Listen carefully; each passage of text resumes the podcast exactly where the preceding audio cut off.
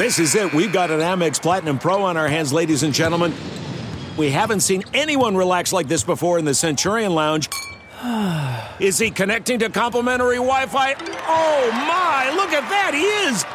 And you will not believe where he's going next. The Amex dedicated card member entrance for the win!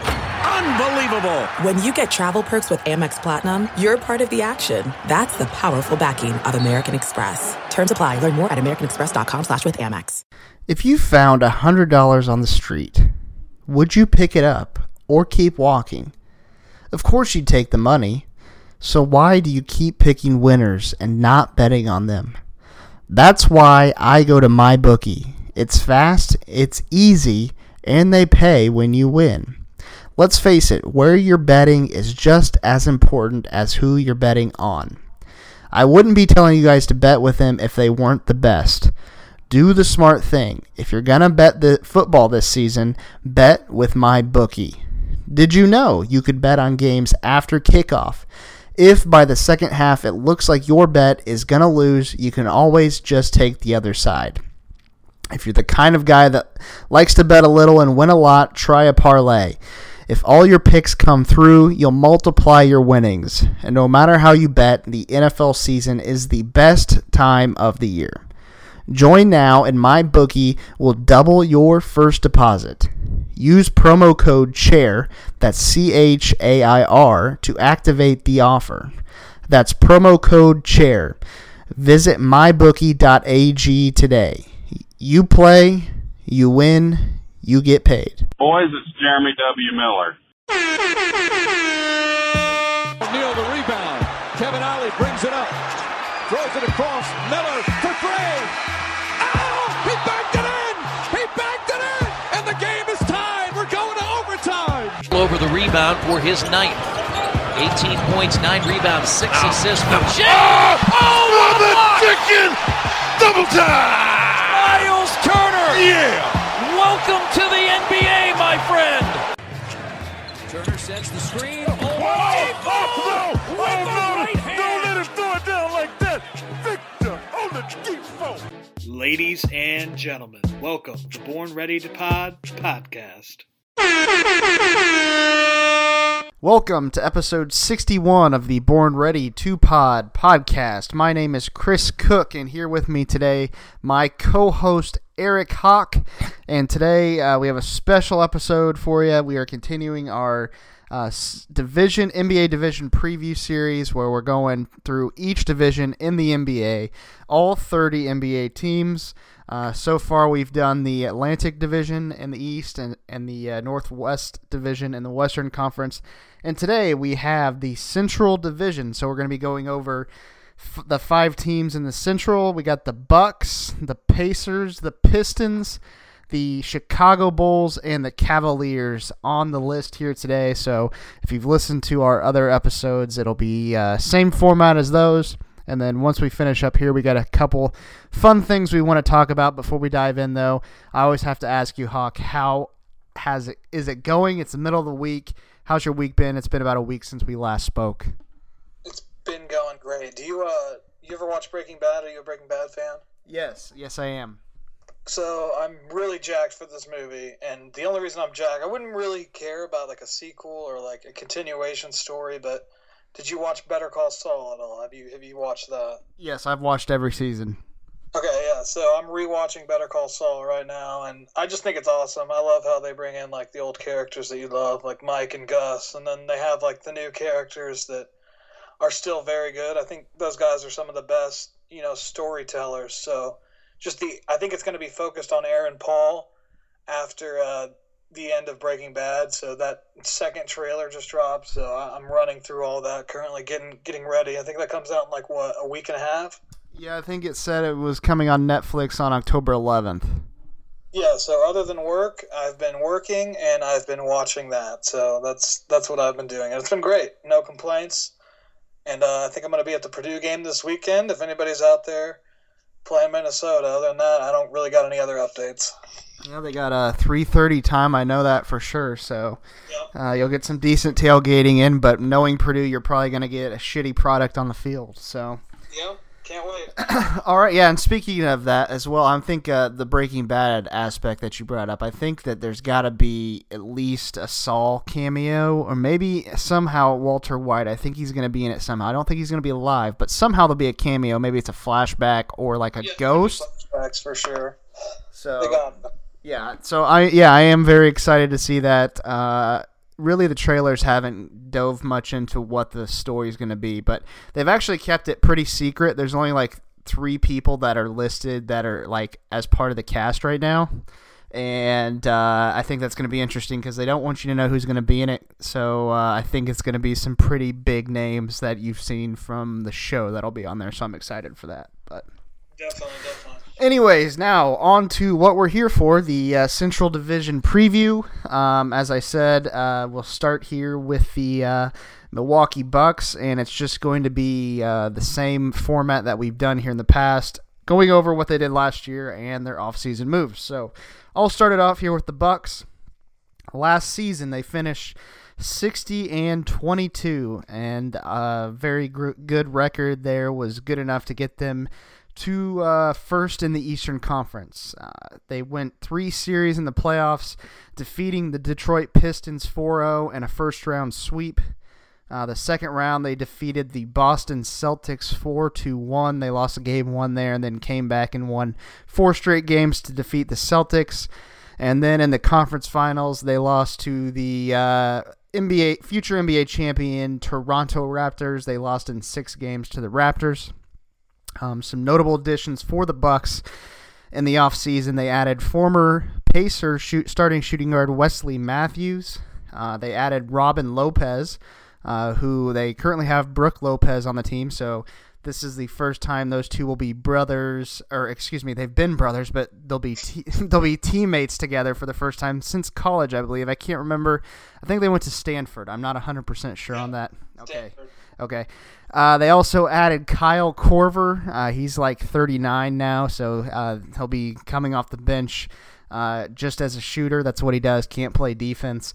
And Dragan Bender, they added him from the Phoenix Suns. And I'm gonna try to say this. They added uh, Giannis's brother, Thanasis. Thanasis. So I know I didn't. Yeah, I, I know I didn't say that right, but shout out to him. Um, draft picks wise, they didn't add anybody in the uh, last year's NBA draft. Um, notable departing players for the Bucks. They lost obviously Malcolm Brogdon to the Pacers. Um, they ended up doing a sign and trade deal. They received some draft picks, and they in compensate or in return said they weren't going to match the contract. Not like they could have afforded it anyway.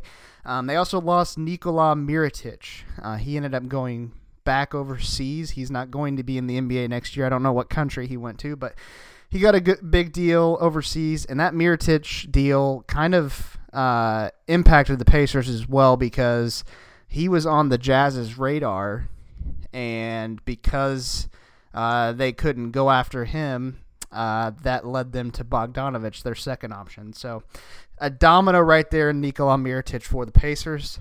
And then also they lost Tony Snell. So uh, you gain something by losing something there.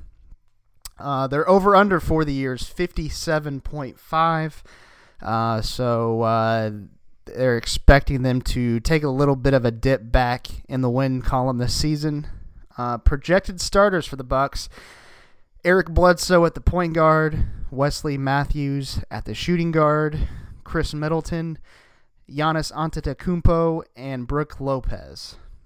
Uh, their bench is expected to be filled by George Hill, Sterling Brown, Kyle Korver, Ersan Ilyasova, and Robin Lopez. They are coached, I believe, in a second season now with the Bucks. Uh, Mike Budenholzer. So, thoughts on the Bucks? Um, first off, last year sixty and twenty-two, like you said to top it off, best record in the NBA. That's that's impressive feat just in itself in a league with the Warriors, and uh, so that alone is impressive. You got the addition of Giannis's brother, and then you got the GM. I think he just got fined for tampering with his own player. Did you see this? Yeah, I did. He was fined. Uh, I don't know how much, but he was fined for tampering with Giannis for saying that he was going to offer him a super max. Yeah, next summer. So I, the NBA is in such a weird spot right now with players, you know, foregoing super maxes, and you know, tampering being such a big issue. This is just another cog in the wheel. Apparently, you can't even tell guys on your own team you, you want them to reassign. So I, I don't know. Are we all just gonna, you know, take the names off the front of the jersey? Are we all just gonna play together? Like, is it just gonna be a pickup game in like a few years? Yeah, I, I just don't. I, I mean, I think that's a that's a stupid fine. I mean, I get that they're trying to crack down on the rules uh, with you know what the Lakers have done in the last couple of years. I understand that, but to find somebody who's currently under contract with your team, and it's not like it's any secret. Everybody knows that's what's going to happen. He didn't have to come out and say that. So to find him for that, I think is just complete and utter bullshit. Yeah, but just going with that whole thing, Giannis in general. I mean, they literally struck gold. I mean, probably the luckiest, or let's say the most influential draft pick, maybe other than Kawhi, like for a mid-level guy or late first round guy. Would you say? Yeah, I mean, and if you look at that draft, um, that draft was that draft class isn't very talented. I mean, you had Oladipo. He was in that same draft class. He went second overall, but number one overall was Anthony Bennett. Um, and then uh, you had Cody Zeller up there. I can't remember who was drafted third, but that draft class was so weak. And yeah, they took an ultimate project. Uh, they picked him somewhere in the teens, and I mean, the, his first couple years, especially his first year, you really couldn't see it. I mean, you could see, you could maybe see flashes, but by his second and third year, you just knew this guy was going to be like really special, and now he's arguably the best player in the NBA. So, um, the Bucks, thanks to him. Um, and thanks to what they've put around him, they've they've put a big emphasis on shooting. I love Budenholzer as a coach. Um, I thought he did a great job at Atlanta. Uh, really had no reason to fire him there. So they have a great coach. Uh, they surrounded Giannis with uh, some great talent shooting wise. Uh, Middleton, they might have overpaid for him a little bit, but he's a solid piece. Um, the only thing I don't really like about their team is starting point guard wise with Eric Bledsoe. Um, yeah, I think he's he's kind of been a like a, a bust for them in a way. Yeah, they traded for him two years ago. He hasn't really, you know, put up the numbers or you know had the big games. But Brogdon took a lot of that, you know, just coming up and being the rookie of the year his first year, and then having from then on, you know, he went through an injury and then just came back and played pretty well. So that took a little bit from him, but. I always compare what the Bucks did last year to what the dream scenario the Cavaliers were trying to do when they had LeBron. You know, they everyone always said you got to surround this guy with shooters. You got to give you know this guy a point guard that can distribute the ball a little better. And I thought last year's team, you know, around a guy like Giannis was just perfectly built, and they had the right coach. You know, a guy like Budenholzer that just encouraged everyone to shoot, shoot, shoot. We're gonna we're gonna win the NBA this modern way. And if it wasn't for Kawhi, you know, shutting down Giannis, which was you know just an impressive feat in itself, I think they had a 1-0 series lead in that series, they could easily, you know, be the champions with the injuries that you know Golden State went through. It would have went down differently. Obviously, they might not have won, but you can make a claim that you know they were right there as well. So I, I think losing Brogdon though, and is going to hurt them for that over under at the end of the day. W- would you agree? Yeah, I mean, if they if they had if they could go back in time right now, they would certainly not give Bledsoe that deal they gave him. I think last year, the beginning of last year, the year before, whatever it was, uh, just so that they could afford to pay Brogdon, and he would obviously be their starting point guard. So um, I think they regret giving Bledsoe that contract. I think the fans there regret or they're they're upset about that. They would have much rather preferred to keep Brogdon based off what I've seen. Um, and so yeah, I I agree. I don't I I think over under wise. Um, I could probably definitely I lean maybe on the under with them. Just I don't think I still think they're going to be a top 2 seed in the East.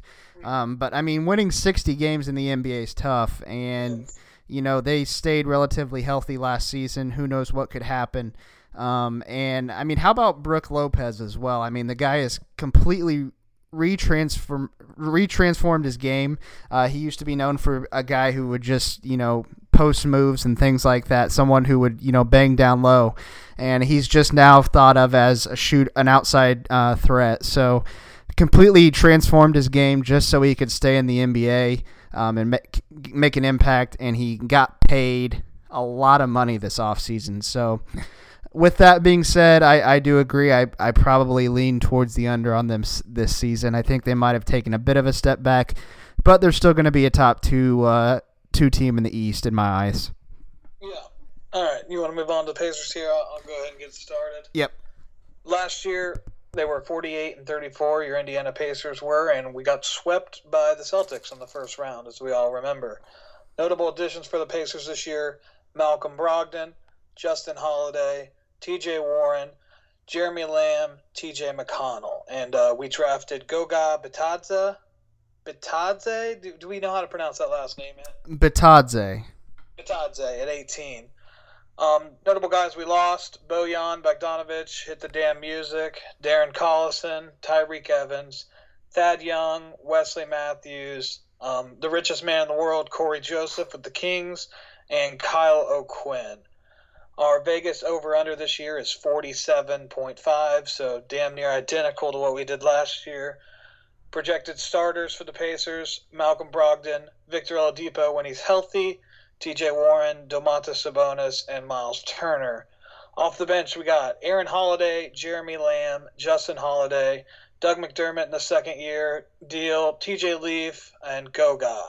And we are obviously coached by Nate McMillan. What year is this for Nate? Year five? Uh, this is year f- 16, 17, 18. Year four. Year four, yeah. Yep. I don't think we got to. Let's start with there. What, what do you? What would you grade Nate's job as a coach since then? Because we called McMuffin every now and then. You know, we've got on him maybe. I'd say two years ago, maybe was one of his lesser, you know, important coaching.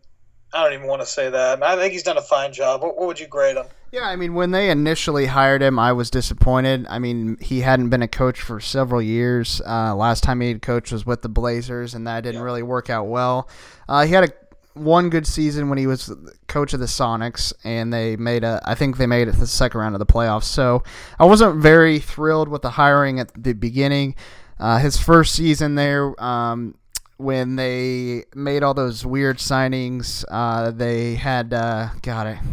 Jeff Teague and then uh, Al Jefferson, and I can't even remember who else because that team was just so bad. Um, it was the Paul George team, um, and they ended up being the seventh seed. I mean, I, when you look back at that team, I mean, I thought that team was going to be good, and they ended up just being a weird concoction put together. So it was it was really a, you know on his part, if you look back on that, I mean, he did a pretty decent job with such a terrible roster to get him to even into the playoffs. And obviously, we know the 17 18 team, one of our favorite Pacers teams of all time, uh, you know, coaching wise, had a lot to do with that. Um, in last season, I mean, Oladipo goes out and you still get 48 wins. So I can't knock him for that. I know he's got his flaws. Uh, people like to come down on him about his rotations and uh, adjustments during the game and things like that. And he's he's kind of a stubborn dude, but like I think you know, I think we need to cut him some slack. Um, I'm not saying that you know this year is an important year for him, but people need to at least like appreciate that you know these teams aren't are, are are very well coached. I mean, they have you know Dan Burke obviously uh, it does a great job with the defensive end side of the ball. Uh, the one thing that we do ask of Nate is we want to see better offense uh, in an offensive league. You want to see results on the offensive side of the ball. So. Uh, Pritchard has done that this offseason, so if the Pacers come back this season and offensively they just stink, then I think, you know, it's a good opportunity to start criticizing him again. And you know what come on nate we gave you these offensive pieces. What's up? Um, so but, but but yeah like you said I, I think that you know given what he's had i i can't complain with the job that he's done so far. And i know i kind of went on a tangent there but that that's what i think. Yeah uh, what about the over under 47 and a half? Um i i think oh man i uh it all depends on obviously oladipo coming back and when he does come back, it's not like he's going to be playing 30 minutes a game. I'm sure he's going to be sitting on back to backs. I'm sure he's going to be, you know, have a minute restriction, 15 to 20 minutes a game there at the beginning. So I, I probably, you know, the bias in me says over. And it just feels like, you know, even without Victor, this this team still seems pretty talented. Um, I, I really do expect Sabonis to take another step this season on especially on the offensive side of the ball just by getting more minutes and being a starter. Um, really love the Malcolm Brogdon signing. If everybody can stay healthy, and you know that's knock on wood, you never know what can happen. I mean, I would hit the over on this team. Okay, next, go through the notable additions and give me one big thing to the Pacers this year, starting with Brogdon. What's the one thing he's going to bring maybe we didn't have last year, or he's just going to bring every night? Uh, the one thing with Brogdon is uh, the thing that we really lacked with Darren Collison was the defensive side of the ball. Um, with Collison, you were always worried about, you know, you had point guards probably the deepest, one if not is one of the deepest positions in the NBA. So every night he was defending, uh, you know, the top player on the other team, and it just, I mean. I can't give you the exact statistics, but Brogdon brings a guy who is, you know, efficient on the defensive end. And the thing that I'm looking forward to the most is the pairing of him and Victor in the backcourt. I think defensively, like other opposing backcourts are going to hate going up against both of them. Because, I mean, you could switch both of them on the defensive side of the ball offensively, one of them could bring the ball up, the other one can play offside the, off of the ball. Collison really couldn't do a good job of that playing off the ball, but Brogdon obviously has shown that he can. So I just love specifically with the Brogdon signing is that the guard positions aren't really point guard and shooting guard in my eyes. It's just they're the guards. One of them can bring the ball up, one of them can play off the ball, and they can guard both positions uh, on the other side of the ball. So I'm most looking forward to that with Brogdon. Yeah, and another guy on this list, I'm just going to say T.J. McConnell. I think he's going to end up playing big minutes some point in the year. He's going to have some good games. Just his experience is invaluable, and you know I, I don't know how good of a defender is. I don't think he's a great defender, but I think as far as that Cory Joseph guy, maybe probably less minutes at the end of the day, but it, that's a fine replacement in my eyes, really. Yeah, I like the McConnell signing. I think we've seen some interviews where uh, I think uh, Pritchard views him as kind of being the the Al Jefferson type player in the locker room, somebody that you know keeps the team together and is a voice of you know the team. And so I think you know he was well respected in Philly. Uh, I think just because he was a superb teammate, so that's why I really like that. Uh, T.J. Warren, I think you know he's played on a real for a really bad franchise for all of his career. So it's going to be interesting to see what he can do when he's playing for you know an actual uh, not NBA contender, but a a very you know well respected team in the NBA. So I'm, I'm excited to see what he can do.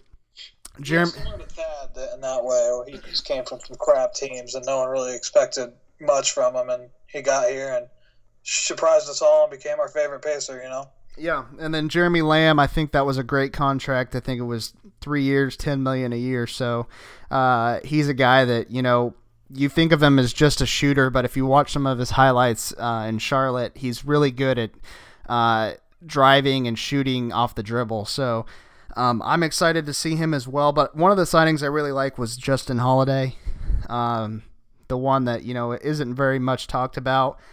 He's uh, I think he's a player that's going to. First off, you know, as I put here on the bench, I have six guys listed. Um, really, I think it only should be four. I don't think T.J. Leaf and Doug McDermott should be playing, and I think it would be a disservice to this team if, when Oladipo comes back, that McDermott gets minutes over Justin Holiday. Because I think Justin Holiday is the type of guy that can finish games for the Pacers, not for his offensive not for his off- offense, but because defensively he's he's a very good defender. So um, he's a guy I can definitely see finishing games for the Pacers. Um, and I really favor him in the bench unit over McDermott and Leaf. I know some people like Doug McDermott because I think he can shoot. I think he's a little overrated. Um, everybody knows our thoughts on McDermott on the podcast.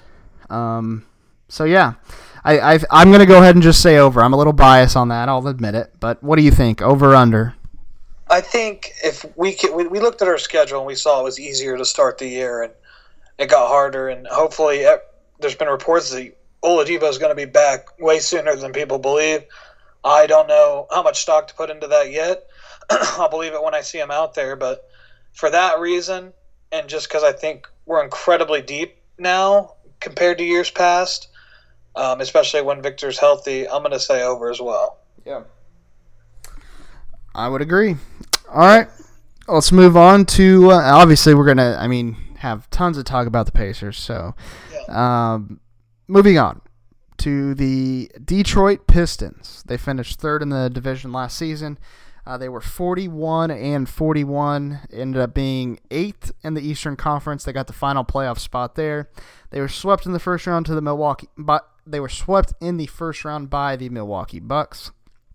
Um, some notable additions for the Pistons. They got uh, Derrick Rose, Tony Snell, Markieff Morris, Tim Frazier, and they also just signed Joe Johnson from the uh, Big Three League. Uh, draft picks wise, and I, I, I, I'm gonna struggle with this. Sako, Sak, Dum, Dumbuyo, Dumbayo. Yeah. Dumbuyo. All right, that's good enough. He was drafted 15th overall by the Pistons. They also selected a guy named Jordan Bone, 57th overall in the second round. Notable departing players for the Pistons. Nothing really pretty here. They lost Wayne Ellington, Glenn Robinson III, he went out to Golden State, and they also lost Ish Smith, who was their backup point guard. Their over under this season is projected at 37.5. Projected starters this year for the Pistons Reggie Jackson, Bruce Brown, Tony Snell, uh, Blake Griffin, and Andre Drummond. Uh, their bench is uh, projected to have Derrick Rose, Luke Kennard, who could also possibly be that shooting guard starter over Brown, uh, sick, whatever, Dumbuyo, uh, Markieff Morris, and Thon Maker. Also adding Joe Johnson to the mix there as well. They are head coached by Dwane Casey. So I know my thoughts on the Pistons and their roster and what they've done this offseason. What do you think? Yuck. Yeah. I mean, if the only move you really make addition wise is Derrick Rose, yuck. I mean, this is a non-playoff team over 37.5 in my eyes. You're saying over? You think they make over 37? Under 37. Okay. Yeah, this team. I mean, I feel bad for Blake Griffin. He signed that big deal with the Clippers. They ended up shipping his ass to Detroit. I mean, it's just ever. I mean, and if you think about it, 2000 to 2010, they were such a well-ran franchise, and I hate saying that because they were our rival then, but they made it to like four or five conference finals. Then they obviously won. They made it to two NBA finals. They won an NBA championship in 2004, and now I mean the last ten years they've just been an absolute joke. Um, they've made the playoffs I think two or three times in the last ten years. This roster is god awful. And I think they just need to start over. I think they need to get rid of both Drummond and Blake Griffin. Uh, let them go elsewhere, and they just have to start over. Their draft picks haven't hit at, at all, um, as you can see from the players that we've listed. Uh, drafting hasn't been a positive for the Pistons, and um, I mean, just their their bench is terrible. Their starters, besides Blake Griffin and Andre Drummond, are terrible. Andre Drummond doesn't really fit in the NBA that of today. Um, so yeah, I just I I hate this team and the ceiling for them is the eighth seed once again. If they if they do anything, Blake Griffin's gonna have to have like a MVP season, and I just don't see it. This team's really bad, and I'm gonna say under as well. This team makes the playoffs, Dwane Casey deserves another Coach of the Year. Yep, that's all I'm gonna say. Yep, I'll agree. All right, next up, the Chicago Bulls. Last year they were 22 and 60, 13th in the Eastern Conference. Very impressive. Notable additions: former Pacer Thad Young and T- Thomas Saransky. Also, they added Luke Kornet. Um, their draft picks: Coby White, number seven, and Daniel Gafford at 38. Notable departing players: are Robin Lopez. Last year, or their over/under for this year is 32 and a half games. Little spoiler, I'll be hitting that under. Hmm. Projected starters Thomas Satoransky, Zach LaVine, Otto Porter, Lauri Markkanen, and Wendell Carter Jr. Their bench includes Coby White, Kris Dunn, Denzel Valentine, Thad Young, and Cristiano Felicio, and their head coach is Jim Boylen. This team is a dumpster fire. Um, I kind of like their bench. That being said, if, if Coby White's any good, I think their bench is fine. Other than that, don't really like their team. What do you, what thoughts for you? Oh, yeah, this team. Um, they first off, they don't know what to do with Kris Dunn now. They got Tomas Satoransky from the Wizards, um, so they have three point guards. They're gonna have to get rid of Kris Dunn at some point. Um, he's definitely not lived up to expectations. A lot of people were projecting him to be a stud NBA point guard, and he just hasn't lived up to the hype. Um, so yeah, I, I mean, this is another case of with the exception of Markkanen, I mean, just draft pick wise, they haven't been hitting on that. We'll see about Wendell Carter Jr. this year if he can take that next step, and Coby White as well. I think he'll be a starter by the end of the year when it's all said and done. But with Jim Boylen, I mean, Thad Young is the type of player that Jim Boylen once on his team. I don't know if you remember seeing last year. Boylen's the guy that's just on the sidelines who looks like he's about to have a heart attack at every point of the game. Uh, he he he's got to have the highest blood pressure I've ever seen.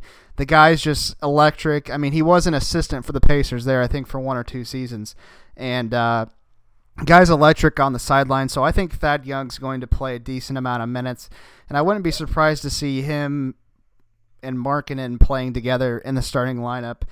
Uh, a lot of games just because Boylen favors those players. He doesn't really favor talent as much as he favors guys who will go out there and work their asses off, which is why he benched Jabari Parker a lot in last season's game. So I do not like this team, um, but I like them a lot more than the Pistons. So I'm going to actually say on the Chicago Bulls, I'm going to go over. Really? Yep. Okay, there you go.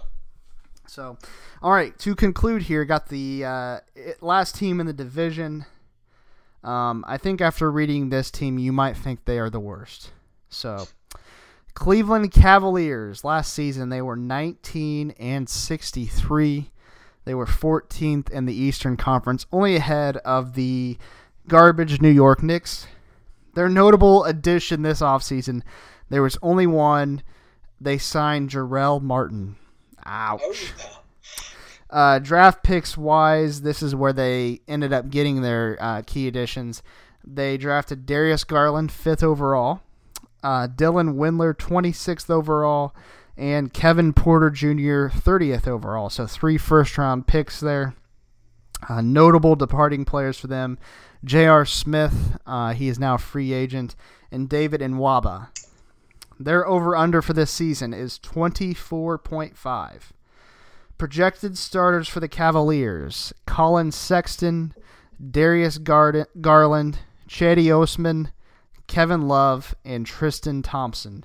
Uh, their bench is expected to be filled out by Brandon Knight, Jordan Clarkson, Kevin Porter Jr., Dylan Windler, Larry Nance, and Ante Zizic their head coach in his first season from the University of Michigan, John Beilein. So, what do you think about the Cavs? First off, I just I'm shocked Beilein took an NBA job. Are you as shocked as I am, or you think just the money talks? Yeah, I mean obviously the money talks, but Mike, I was when I saw that news, I I was I was very shocked. I thought he had a decent gig there at Michigan. He's taken them to a national title and a couple Final Fours. So, um, you know, I I was very shocked that he would jump on the opportunity to go to the NBA, especially with such a bad uh, roster. He's gonna have he's gonna have his work cut out for him, and I'm not saying that they're gonna have a good record. It, it'd be false expectations for us to expect anything from Beilein to get this team to a decent amount of wins. Uh, but if we see this team being like you know a tough out every night and uh, you know just not getting their asses kicked is what I'm trying to say, then you know maybe we can see if it translates to the NBA. But my prediction is, you know, he lasts maybe three or four years. Uh, he has a very bad record in the NBA, not because he's a bad coach, but because he's got bad talent around him, and he goes back to college. Yeah, the key for Beilein is to get Sexton and Garland to buy in. I mean, if you get those two to buy in, I really don't think the franchise is in a terrible spot and maybe like a guy like Larry Nance, Cedi Osman, you get those guys to buy into. You got a good core going forward, and the deadline comes up. Maybe they're bad, but they look pretty well coached. You make a couple moves, get rid of guys like Love, Thompson. Maybe you're having decent years and get something back, and then go into next year with another high pick. I mean, I, I really don't think they're in that bad of a spot just because of that. And I think if Garland's good, Sexton he kind of improved a lot through the course of the year. I thought so. Those two pieces alone are, are sexy enough for me to say this isn't the worst spot as a franchise. Uh, I don't know. What do you think about that? Yeah, I mean, if I if I was ranking projected standings for next season, I would not have the Cavaliers as last in this division based on what I think you know the future holds and how they're set up for the next couple seasons. That title definitely belongs to the Detroit Pistons. Yeah, um, exactly. Um, so yeah, I mean, as I had mentioned, they have they had three first round picks, and two of them were in the bottom five of the uh, first round. But still, they got three three first rounders. Kevin Porter Jr. There was a lot of talk of him going in the teens there for a little bit, so he dropped a little bit. So I mean, they have options. They have young guys, um, and then like you had just mentioned, I definitely foresee them at some point getting off Kevin Love's deal and trading him out for some pieces to a contender. And then also Tristan Thompson. I don't know how much interest he would garner now at this point of his career, but they have some guys that they can unload and just get younger. And then, like you said, get another draft pick for next year. So, yeah, they're not terribly set up, um, but in terms of this season in the NBA, uh, they're not going to be good. They're going to be bad. Yeah. 24 and a half is. I would, I would take the under on that. Yep. So, all right that's the uh, five teams there, and now what we're going to do is rank them. So uh, we've done this on our previous episodes. So what we do is just rank them one through five from where we think they are going to finish in the division. So I'll go ahead and start. My number one in the Central Division this year is the Milwaukee Bucks. I don't think that's any surprise there. Uh, number two, right behind them, uh, the Indiana Pacers. With these two teams uh, and the other three in the division. I think there's quite a bit of separation between them. Uh, even Vegas thinks they there's like an 11 game, 10, 11 game difference between the Pacers and the Pistons. So there's a quite a big difference between the Bucks and the Pacers and uh, the other three teams there. Finishing third in the division, and I finished them to, uh, or I predicted them to finish third last year, and they disappointed me. But I'm going to ride that horse again, and I'm going with the Chicago Bulls finishing third in the Central Division. I just absolutely hate the Pistons roster. I can't. I mean, I, I hate it. It sucks. They're just terrible. So I cannot do it. I mean, I'm going Chicago Bulls number three. Number four, and like I just mentioned, I hate their roster, but I still think that you know they got veterans. They got Blake Griffin. I'm putting the Pistons at number four. Um, I don't like doing that. I don't think they're going to make the playoffs but I think they're going to be better than the Cavaliers, who I finish finishing fifth in the division. Um, so I got Bucks, Pacers, Bulls, Pistons, Cavs. Yeah, for me, it's hard for me to do anything else because one and five. I think this was the same for the Northwest Division for me. Are locked in stone. There's no way the Bucks don't win unless Giannis gets injured. Only way and there's no way the Cavaliers finish anything better than fifth in my eyes. So for me, I'm gonna go one Bucks, two Pacers. I'll go four Pistons, or three Pistons, four Bulls, and then five Cavs, just to be different. But I think you're spot on with your predictions. And I, if we could put a large amount of money on how this just this division ends, I think like in the 90th percentile would put it the way you put it. Yeah. I uh, I could uh, I mean I just I was surprised that the Pistons were as good as they were last year, finishing with the eighth seed. But I just I can't. I just I can't with this team. I just can't. I don't I don't know what it is, but they're just bad. If in I mean if you had if the Detroit Pistons were you know if it was 2011 oh, I'd be hitting them right now and they'd be the number one team in this division. I mean, come on, seriously, 2011, 2012, whatever it may be. Can you imagine a lineup of Derrick Rose, Joe Johnson, Blake Griffin, and Andre Drummond? I mean, they would have been NBA champions like eight years ago, but yeah. not anymore. So, alrighty, that's gonna wrap up our Central Division preview. Um, let me see what we got next week. next week we will have the Southwest Division in the Western Conference that has the Rockets, the Spurs, Grizzlies, Pelicans, and Mavericks. So, five interesting teams there that we'll cover in next week's episode. So, that's going to wrap up like I said, the Central Division preview. Coming up next, we have a segment here where we're going to finish out with some random thoughts and NFL talk. And then I think there's also a little thing in there about overrated quarterbacks in the NFL. So, oh, shit. Yeah, I'm interested to get into that. So, we'll be right back after this. Hey, Chris, remember the days when you were always ready to go? Yes. Specifically in the bedroom. Do you want to increase your performance and get that extra confidence in bed? I know you do. Well, listen up. BlueChew.com. That's blue like the color. Blue Chew brings you the first chewable with the same FDA approved active ingredients as Viagra and Cialis, so you know it works. You can take them anytime, day or night, on a full stomach or empty. And since they are chewable, they work up to twice as fast as a pill. Wow. So you can be ready whenever an opportunity arises. Because I know you like to seize an opportunity when you see it, Chris. Oh, absolutely. If you could benefit from extra function and more confidence when it counts, Blue Chew is the fast and easy way to enhance your performance. Most, most guys talk a good game, but Blue Chew helps you follow through. Blue Chew is prescribed online and shipped straight to your door in a discreet package. So no in-person doctor's visits, no waiting in the pharmacy, and best of all, no more awkwardness. Doctor's visits are literally the worst. They're made in the US of A, and since Blue Chew prepares and ships direct, they're cheaper than a pharmacy. Right now, we've got a special deal for our listeners and Chris. Visit bluechew.com and get your first shipment free when you use our special promo code ARMCHAIR. Just pay $5 shipping. That is ARMCHAIR B L U E Chew.com, promo code armchair to try it for free. Blue Chew is the better, cheaper, faster choice, and we thank them for sponsoring the podcast. Football is back. AB is in Oakland, Le'Veon's with the Jets, OBJ and Jarvis Landry have teamed up again in Cleveland. One thing that hasn't changed, though, where I'm placing my bets this season. MyBookie is the place to bet on football every weekend. MyBookie has better bonuses and more prop bets than any other sports book, period. This year, they're hosting the first online handicapping super contest. First place is guaranteed to win at least $100,000, and it only costs $100 to enter.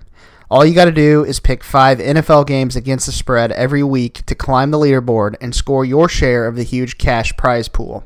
I would only recommend a service to our listeners that's been good to us. That's why my bookie is always the right play. You bet, you win, they pay.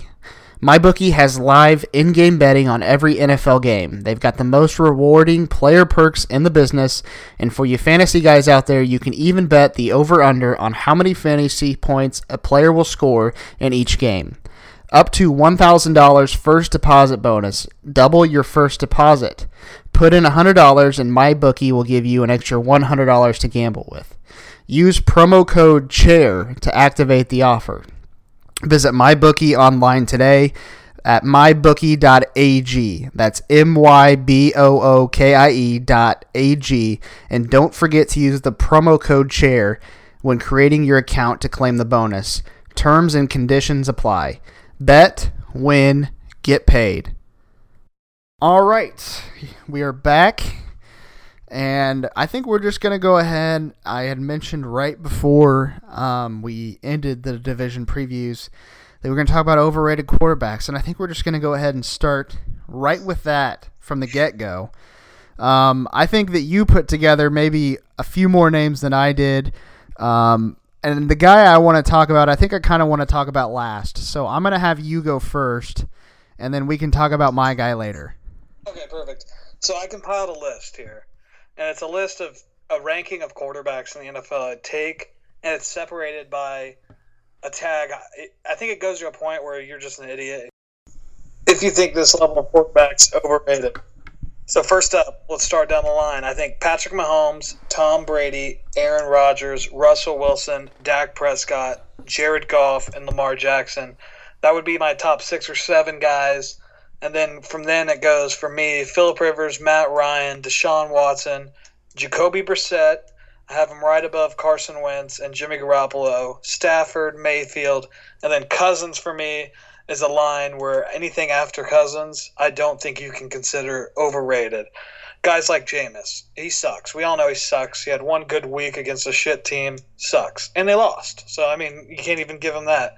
Mariota, I mean, come on. The Colts just don't lose to him. Every time we play him, he shits down his leg. Trubisky, I mean, Jesus Christ. This guy can't throw a Nerf ball 20 yards. Derek Carr, absolute. I mean, Derek Carr is one of those ones maybe I could see just because of his injury history. But even then, I mean, he doesn't win games. I feel like he never beats any good teams. Joe Flacco, and the only saving grace is his Super Bowl, but he's at a point now where I don't even think you can judge him. We all agree he's bad. Andy Dalton, he's a guy that's going to put up yards, never wins games. So I, I can't put him overrated or underrated in any way. I just think he's average to shitty.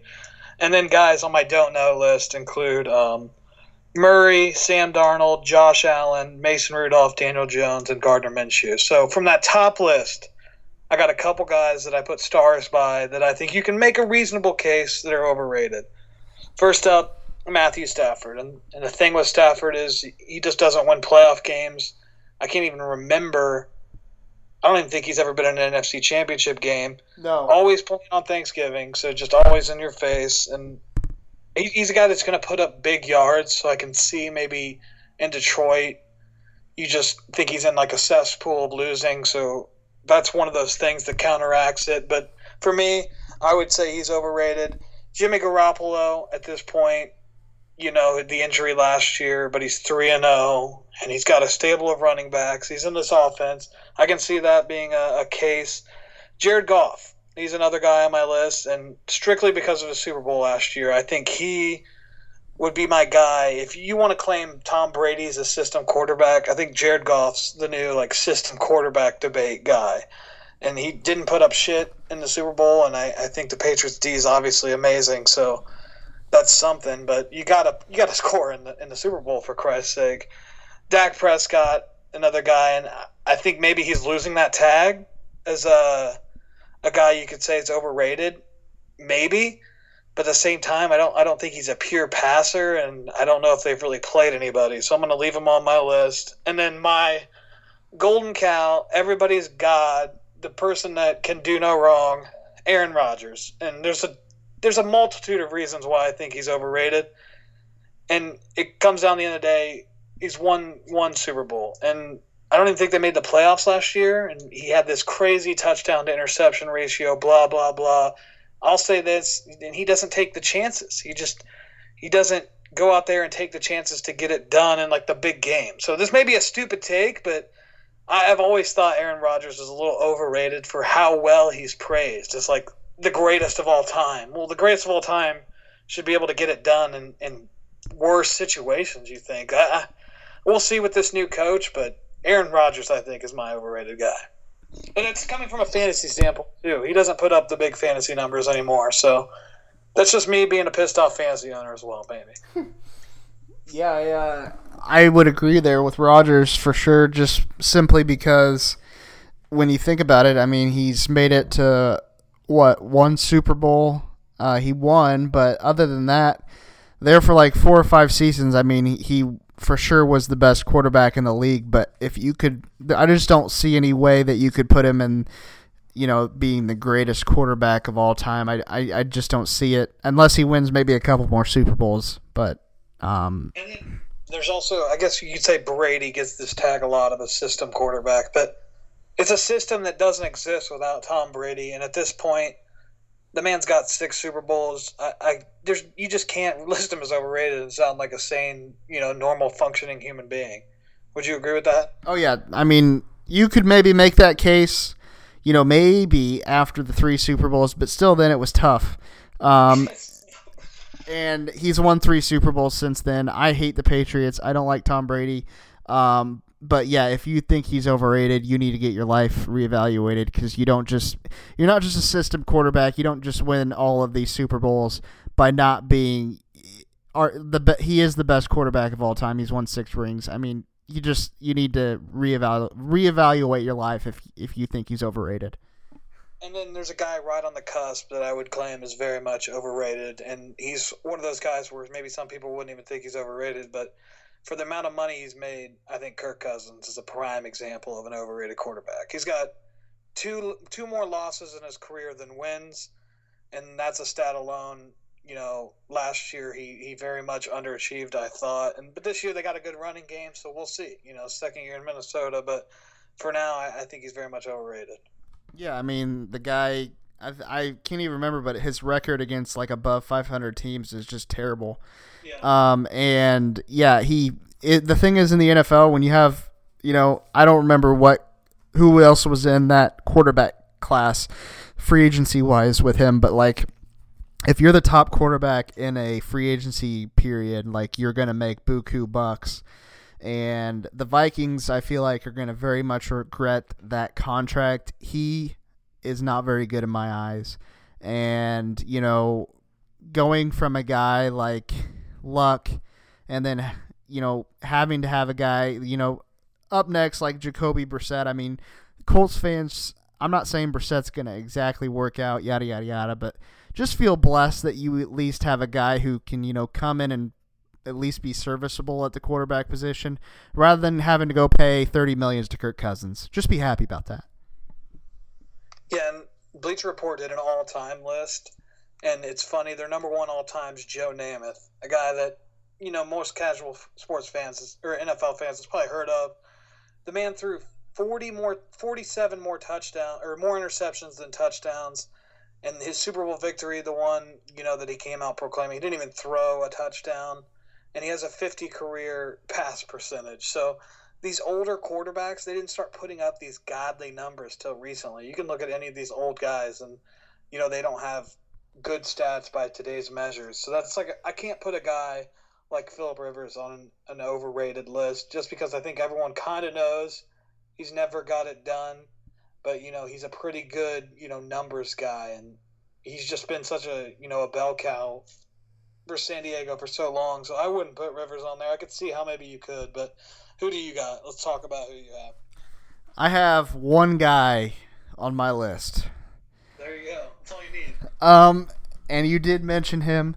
Um, I love to mostly give this guy a lot of crap just because of uh, Jake Light, our you know co-host who never shows up.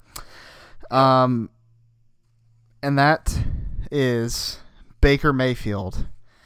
Uh, Rex Rex Ryan put it best this week when he said that guy's overrated as hell.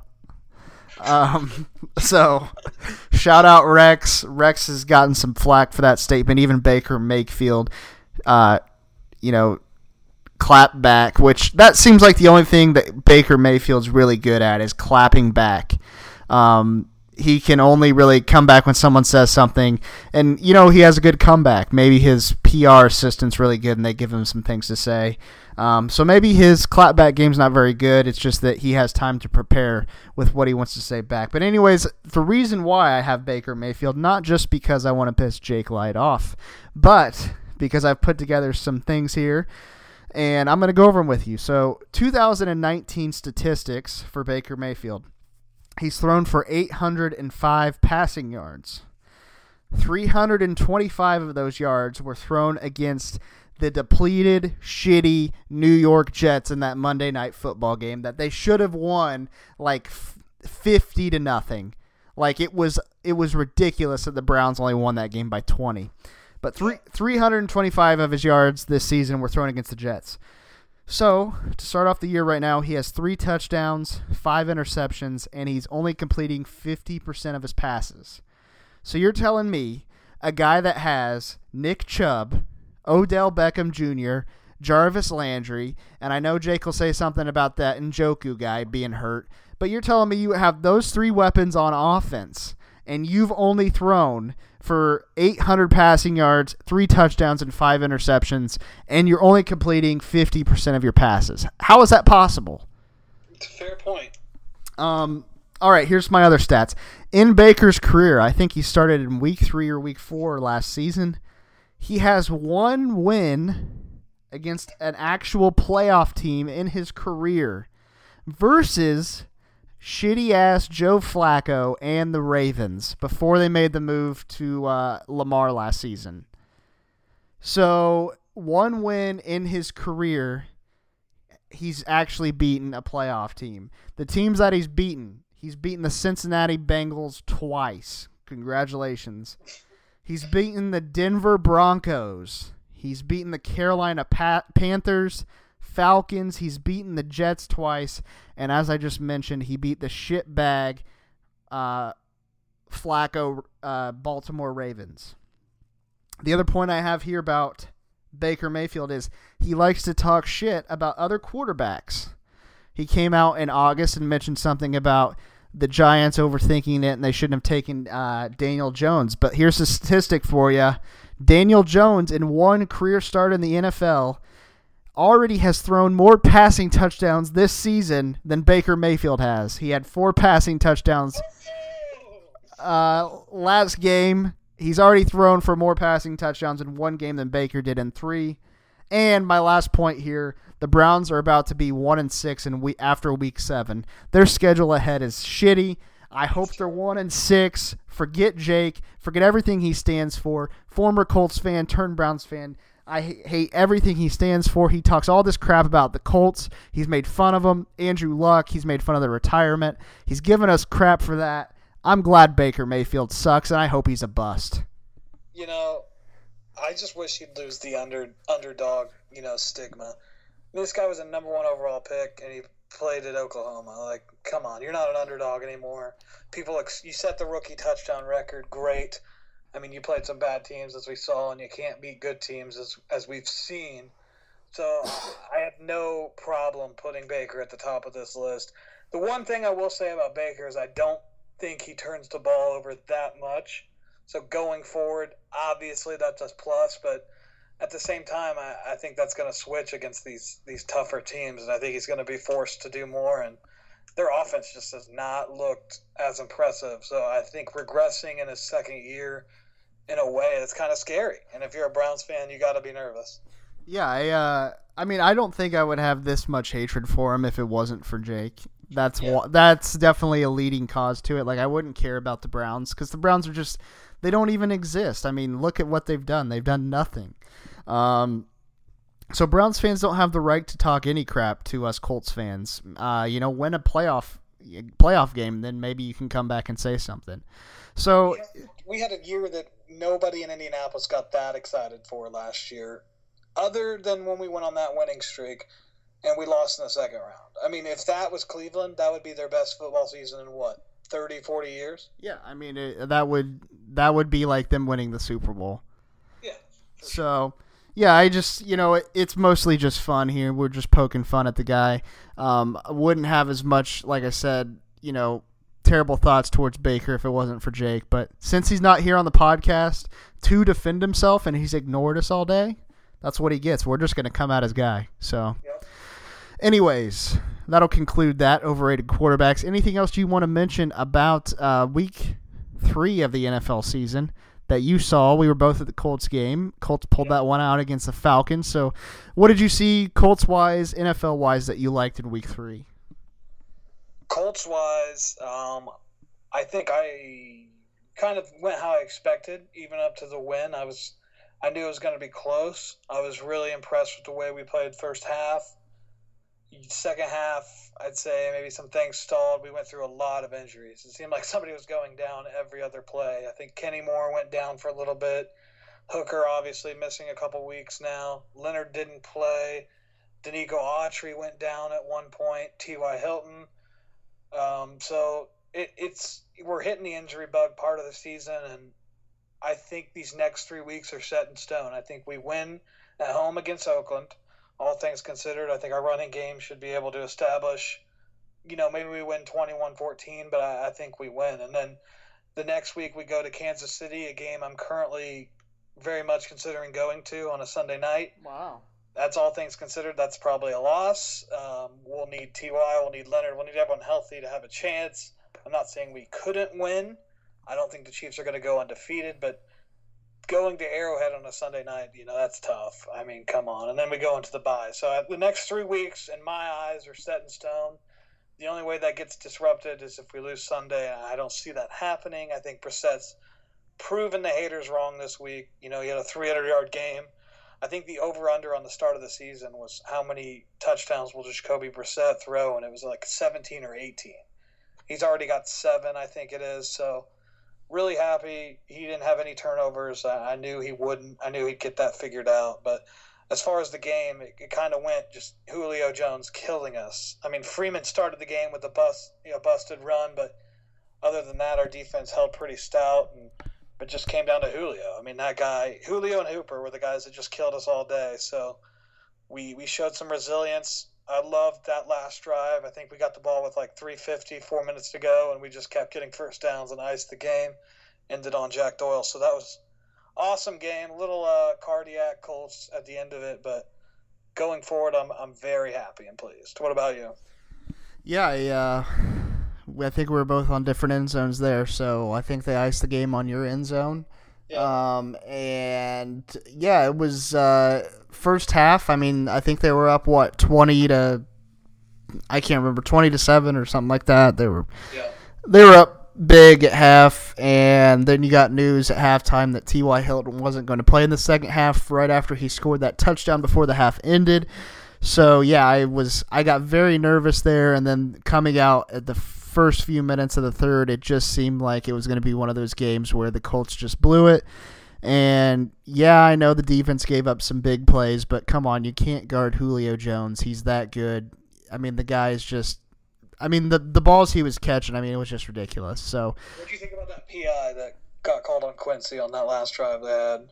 um, obviously, if I I was thought that was terrible. I thought he was clearly falling down right before Wilson's arm came on him, but he was already in the tripping backwards over himself, and the ball was five yards in front. I, I thought that was a terrible call. What it kind of looked like to me was it was like uh you know NBA version right there of a wide receiver. It looked like Julio knew that he might have had a chance to get the call, so he kind of flopped a little bit. Kind of what I saw from it. So uh, I think speaking of that, I think the uh, pass interference challenge play is a complete waste.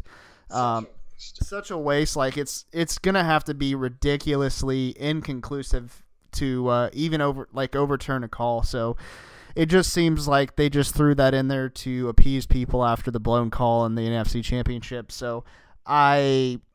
I, I just think I just find that pointless, but yeah, I, w- I would agree with you. I, I I mean I was booing at the game. I thought you know that definitely looked like he was kind of selling it. Um, I wouldn't have called it, but you know it's Julio Jones versus Quincy Wilson. I think uh, I think the refs are going to give Julio the the benefit of the doubt in that situation, so that's why I kind of wasn't surprised there. And Parris Campbell was one step away from breaking a return. Did you see that? Yeah, yeah, yeah, yeah. He was. That He, insane. Yeah, uh, he he's got that speed. He's going to get one of them this year, I hope, and really promising. And I thought, you know, Kerry Willis, Khari Willis is going to have to step up, and he, he's played really well lately. So I think we're going to be fine losing Hooker for now, but obviously, you know, the second half of our season, we're going to need Hooker. yeah. And then last point from that game too. How about Adam Vinatieri? Uh, Yeah, I was gonna bring that up as well. Uh, like everyone knows, listening, I'm, I'm a huge Vinatieri guy. Always, always, I'm like utmost supportive. I, I've never said a harsh, negative thing about the guy. I'm always on his side. That standing ovation where everyone was clapping, you know, when he first came out for that field goal in the first quarter, that was led by me. I started yelling. I was the first one. Everyone copied me. Everybody knows that, so I saw it coming from the beginning. Yeah, I, I was actually surprised. Uh, you know, a, a fair amount of people were standing up. I'd say at least three fourths of the crowd was standing up, It was the loudest it got. Was Yeah. that first kick? Other Even b- touchdowns we scored. and that was- the loudest it got. that was before he even kicked it. So uh, for those of you watching at TV, maybe you saw that, but it got very loud uh, right before he even had that uh, field goal attempt. And then didn't he barely even make it in? I was on the other side. He, he shanked it off the the right and it bounced in. Yeah, or left. But it seemed like that's that's exactly what he needed, though. He just needed it to go in because then the rest of his kicks, the rest of the day, felt like uh, they were just dead on. So I think we're I think we're good, and I, I like to think the fans got him out of the slump at the end of the day. yeah, all of the shit we were talking on Twitter and everything that that got him to reevaluate himself. So Yep, of course. All right, well, that's all I got here for today. Um, Colts are facing, like you said, the Raiders this weekend, and then also uh, Pacers training camp. Pacers training camp starts this Saturday, um, and the players are reporting back on Friday for uh, media day. So you can catch a live stream of that, I believe, starting at 10 a.m. Uh, Oladipo's doing a press conference as well as Myles Turner, and then uh, Pat Boylan and Mark Boyle interview all of the players at like 11:30 or something like that. So media day, I check it out every single year. I'm sure we'll be tweeting about it. Uh, that's on Friday of this week, and training camp starts Monday, and then they play in India on October 4th, which is the following Friday, and I believe they play there at 9:30 a.m. So uh, they play two games uh, preseason wise, I think.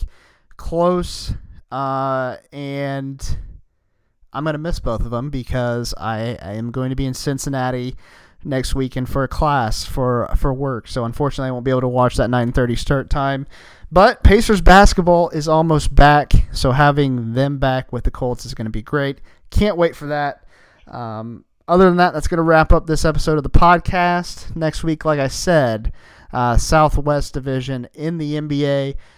Thanks for tuning in this week, guys. Have a good rest of your week. We'll see you next week. See ya.